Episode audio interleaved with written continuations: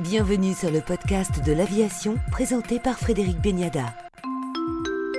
Avec nous aujourd'hui pour le podcast de l'aviation, le chef d'orchestre Daniel Harding. Bonjour Daniel. Bonjour. On vous connaît avant tout comme chef d'orchestre, mais on ne connaissait pas votre passion pour l'aviation. Elle vient d'où? C'était peut-être ma première passion. J'avais la chance, quand j'étais euh, tout petit, mes parents, ils ont eu cette idée qui semblait très bizarre à leurs amis. Je, me souviens à l'époque, euh, 82, en Angleterre, il sortit le premier ordinateur euh, personnel qu'on pouvait euh, rattacher à notre télévision. C'était un, un inventeur, euh, un peu euh, un monsieur très atypique, euh, Sir Clive Sinclair. Et euh, c'était possible de, de- jouer avec un ordinateur à la maison qui était d'une taille euh, abordable, quoi. Que...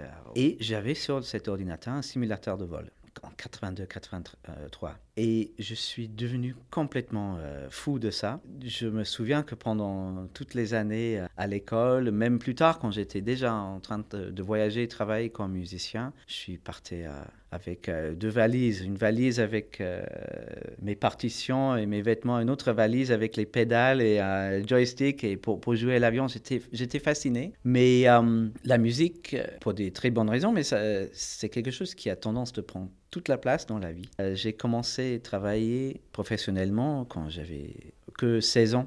Et l'avion, c'était c'était quelque chose qui m'a fasciné, mais que j'ai mis à côté. Et ça faisait quoi 24 ans presque de, de carrière euh, musicien où ma vie, c'était soit dans les salles de concert, soit dans les hôtels, soit dans les avions. Et euh, cette fascination euh, n'est jamais partie. J'ai profité en voyage d'appeler les écoles euh, ici, là-bas pour faire les baptêmes de l'air et de, toucher les contrôles d'un avion. Mais j'ai jamais imaginé vraiment revenir et faire une grande formation. Et en approchant mes 40 ans, je me suis dit, j'ai besoin d'un défi. Je vais m'offrir quand même le cadeau d'une formation de quelque chose. Et j'ai réfléchi, est-ce que je vais prendre quelques années, aller à l'uni- à l'université? Vraiment, je, voulais juste voir le monde dans notre perspective. Euh, J'adore et j'ai toujours adoré ma vie euh, de musicien, mais ça fait du bien, peut-être après 20 ans, 25 ans de carrière, de dire je vais juste me mettre dans un autre monde pour un moment. Et je suis tombé sur l'idée, mais en fait, ce que je voulais faire depuis toujours, c'est euh, une formation euh, pilote. Je dis bon, je vais faire ça parce que ça va me faire plaisir. Euh, j'ai commencé à faire mon PPL à Cannes et je pense entre les sensations, bien sûr, le défi de pilotage, la beauté, tout ce que qu'on connaît dans, dans l'aéronautique qui m'a bouleversé depuis le premier moment, mais peut-être encore plus de me retrouver comme élève, d'être euh, dans la classe, de découvrir chaque jour les choses euh, auxquelles je connaissais rien avant. Le, défi d'un chef d'orchestre, c'est que on doit être conscient du fait qu'on n'a pas des réponses, mais on doit quand même donner des réponses, beaucoup de questions tout le temps. Euh, les musiciens, on travaille avec quelque chose où il n'y a pas de réponse, où il y a jamais, le chemin n'est jamais fini, mais il y a une responsabilité de prendre des décisions pour, pour maintenant, pour, pour faire un concert qui, qui soit d'une manière ou l'autre accompli. On ne peut pas aller sur scène euh, en posant des questions. Les, les questions, on laisse euh, derrière la scène pour la semaine prochaine et pour un moment, on doit aller, bon, c'est comme ça. Et de me retrouver comme, comme élève, c'était mon rôle juste d'être une éponge, d'apprendre, de poser des questions, ça m'a... J'ai j'ai adoré. J'ai fait le PPL, après je dis, bah, qu'est-ce que je fais maintenant? Et j'ai fait chaque étape. euh, je voulais continuer avec mes, collègues avec qui j'étais en formation. Et à la fin, je me retrouve en, en QT euh, 320. Pas parce que j'avais euh, le projet de devenir pilote de ligne, mais parce que je voulais toujours euh, continuer le- la formation, toujours euh, découvrir un peu plus. Alors, c'est un peu ça l'histoire. Le premier contact avec l'avion réellement, il s'est passé quand À quel moment? Alors, quand j'avais 16 ans, j'étais assistant à l'orchestre Birmingham avec un chef anglais qui s'appelle Simon Rattle et le solo contrebassiste de l'orchestre. Il était pilote privé. Quelqu'un m'a dit Tu sais que John, il est pilote. Je dis bah, Je suis allé parler avec lui. Je dis Mais tu sais, je suis. Fanatique des avions. Il dit bah, on va partir ensemble. Alors, dans un petit aérodrome à côté de Birmingham, il m'a amené pour un tour en Cessna. Il m'a laissé euh, toucher les contrôles de l'avion. Et de là est, est née euh, une, une- Bon, la passion était déjà là, mais c'est vrai, on va jamais oublier la première fois qu'on a touché les contrôles d'un avion. C'est un sacré challenge que vous vous êtes lancé parce que passer de chef d'orchestre à Un pilote privé, ça c'est facile, mais un pilote professionnel, puis l'ATPL, puis une QT, vous avez trouvé le temps comment? C'était quelques années. Je pense que si j'avais compris au début euh, ce qui était devant moi, j'aurais eu une difficulté d'accepter le challenge. Mais c'est bon, on fait les choses comme ça, pas, à pas, quoi. Et euh, le rythme de travail le chef, c'est que je suis parti de la maison beaucoup, beaucoup. Euh, je peux être, je sais pas, 40 semaines par an dans les hôtels. Mais c'est la nature des choses que on va répéter peut-être 4 heures, peut-être 6 heures pendant la journée. Les musiciens, ils ne peuvent pas jouer plus que ça. Ça veut dire qu'il me reste beaucoup d'heures chaque jour où, oui, je dois étudier mes partitions, je dois réfléchir sur la musique, mais il, il me reste beaucoup d'heures pour lire, pour réfléchir, pour... Je suis quelqu'un, j'aime bien remplir mon temps.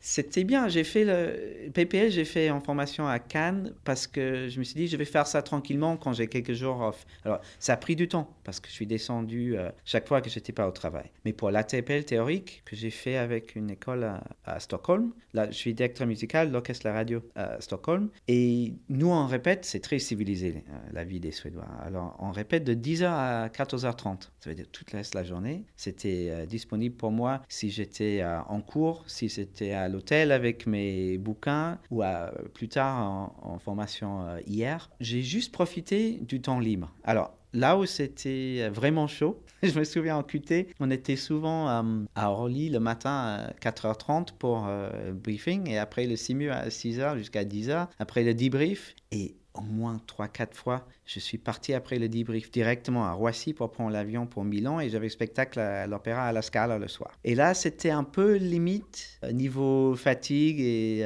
gestion des choses, mais je pense que j'étais jamais aussi heureux quand j'avais aussi beaucoup de choses à, faire en même temps. Et oui, pendant 6-7 semaines, on peut faire ça. il faut faire gaffe euh, après un certain moment. Mais euh, je remarque aussi que le changement, en, anglais, euh, on dit que a change is as good as a rest. Um, c'est clair. D'être en simulateur le matin et en spectacle le soir, c'est fatigant. Mais juste le fait de passer d'un monde à l'autre, tu te sens réfléchi aussi. C'est que des, des, meilleurs souvenirs. Et aujourd'hui, donc l'aviation, vous êtes aujourd'hui pilote professionnel. C'est votre futur métier. C'est ça. Comme c'est assez évident, euh, on n'est pas dans le moment le plus facile euh, pour, les, pour les pilotes, pour les, compagnies aériennes. Bon, pour tout le monde, mais si on parle de ça. Alors, oui, euh, j'étais pris chez Air France et euh, malheureusement, c'est tombé comme ça que j'avais des obligations à, finir musicalement.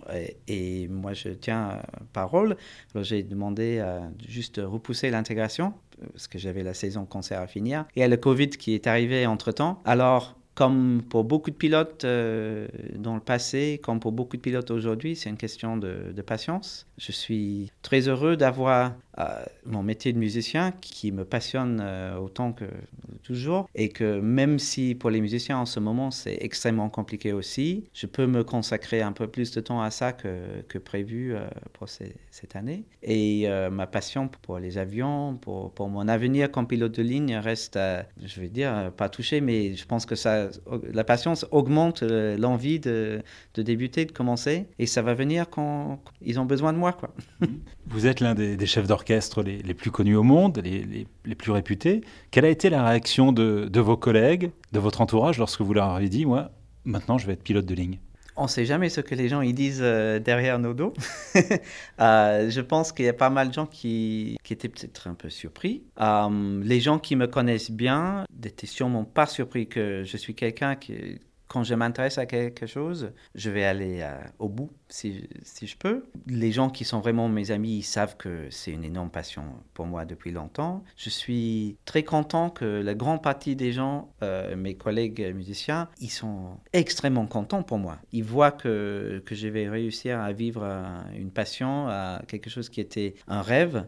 c'est beau de voir à quel point, bon, ces deux métiers qui font rêver. Euh, je pense que le métier de pilote de ligne, comme le métier de chef d'orchestre, chaque enfant à un moment fait semblant d'être un chef d'orchestre ou fait semblant d'être un, pilote. On, se demande toujours qu'est-ce, qu'est-ce que c'est ce métier, qu'est-ce qui se passe derrière cette porte, qu'est-ce que le chef y fait sur scène? Alors, euh, c'est beau de voir que les gens ils sont fascinés et excités pour moi de voir que, que je vais faire ça. Et euh, oui, j'ai dû expliquer euh, que je je lâche pas la musique. C'est pas que je suis plus amoureux de ça, c'est pas que je vais quitter, c'est je pas que je vais pas tenir mes relations ou mes obligations, c'est que je regarde les les grands chefs des dernières générations, je pense à Claudio Abbado, euh, j'étais son, protégé, son assistant, et je vois que lui, il n'a il pas dirigé plus de concerts euh, dans l'année que moi je pense diriger dans l'avenir quand je vais travailler comme pilote. C'est juste que les dernières années, j'ai dirigé beaucoup, beaucoup, et ça, je vais beaucoup réduire. Mais c'est pas forcément très sain pour un musicien de dire je vais travailler chaque semaine euh, qui existe euh, dans l'année. J'ai appris beaucoup de choses les derniers 25 ans. J'ai rassemblé énormément d'expériences grâce à tous les concerts que j'ai faits. Mais c'est le moment, même s'il n'y avait pas l'aviation, c'est le moment de dire, OK, maintenant je, je ralentis un peu parce qu'il faut bien sûr le temps, comme on fait en simulateur, il y a le, le, briefing, mais il y a aussi le debrief. Et on pense souvent au temps qu'on a besoin de préparer un concert, d'apprendre la musique, de réfléchir sur tout ce qu'on va faire. Mais si on passe après directement à préparer le prochain, il y a beaucoup de choses qui passent, euh, qu'on n'a pas le temps à digérer. Et je vais me permettre plus de temps entre mes projets. Mais je pense qu'un peu de perspective, ça apporte beaucoup de choses. Et je pense un peu de recul, ça, ça peut nourrir aussi l'amour pour, pour tout ce qu'on va faire. Daniel Harding, chef d'orchestre et désormais pilote de ligne, que nous retrouverons la semaine prochaine dans le podcast de l'aviation.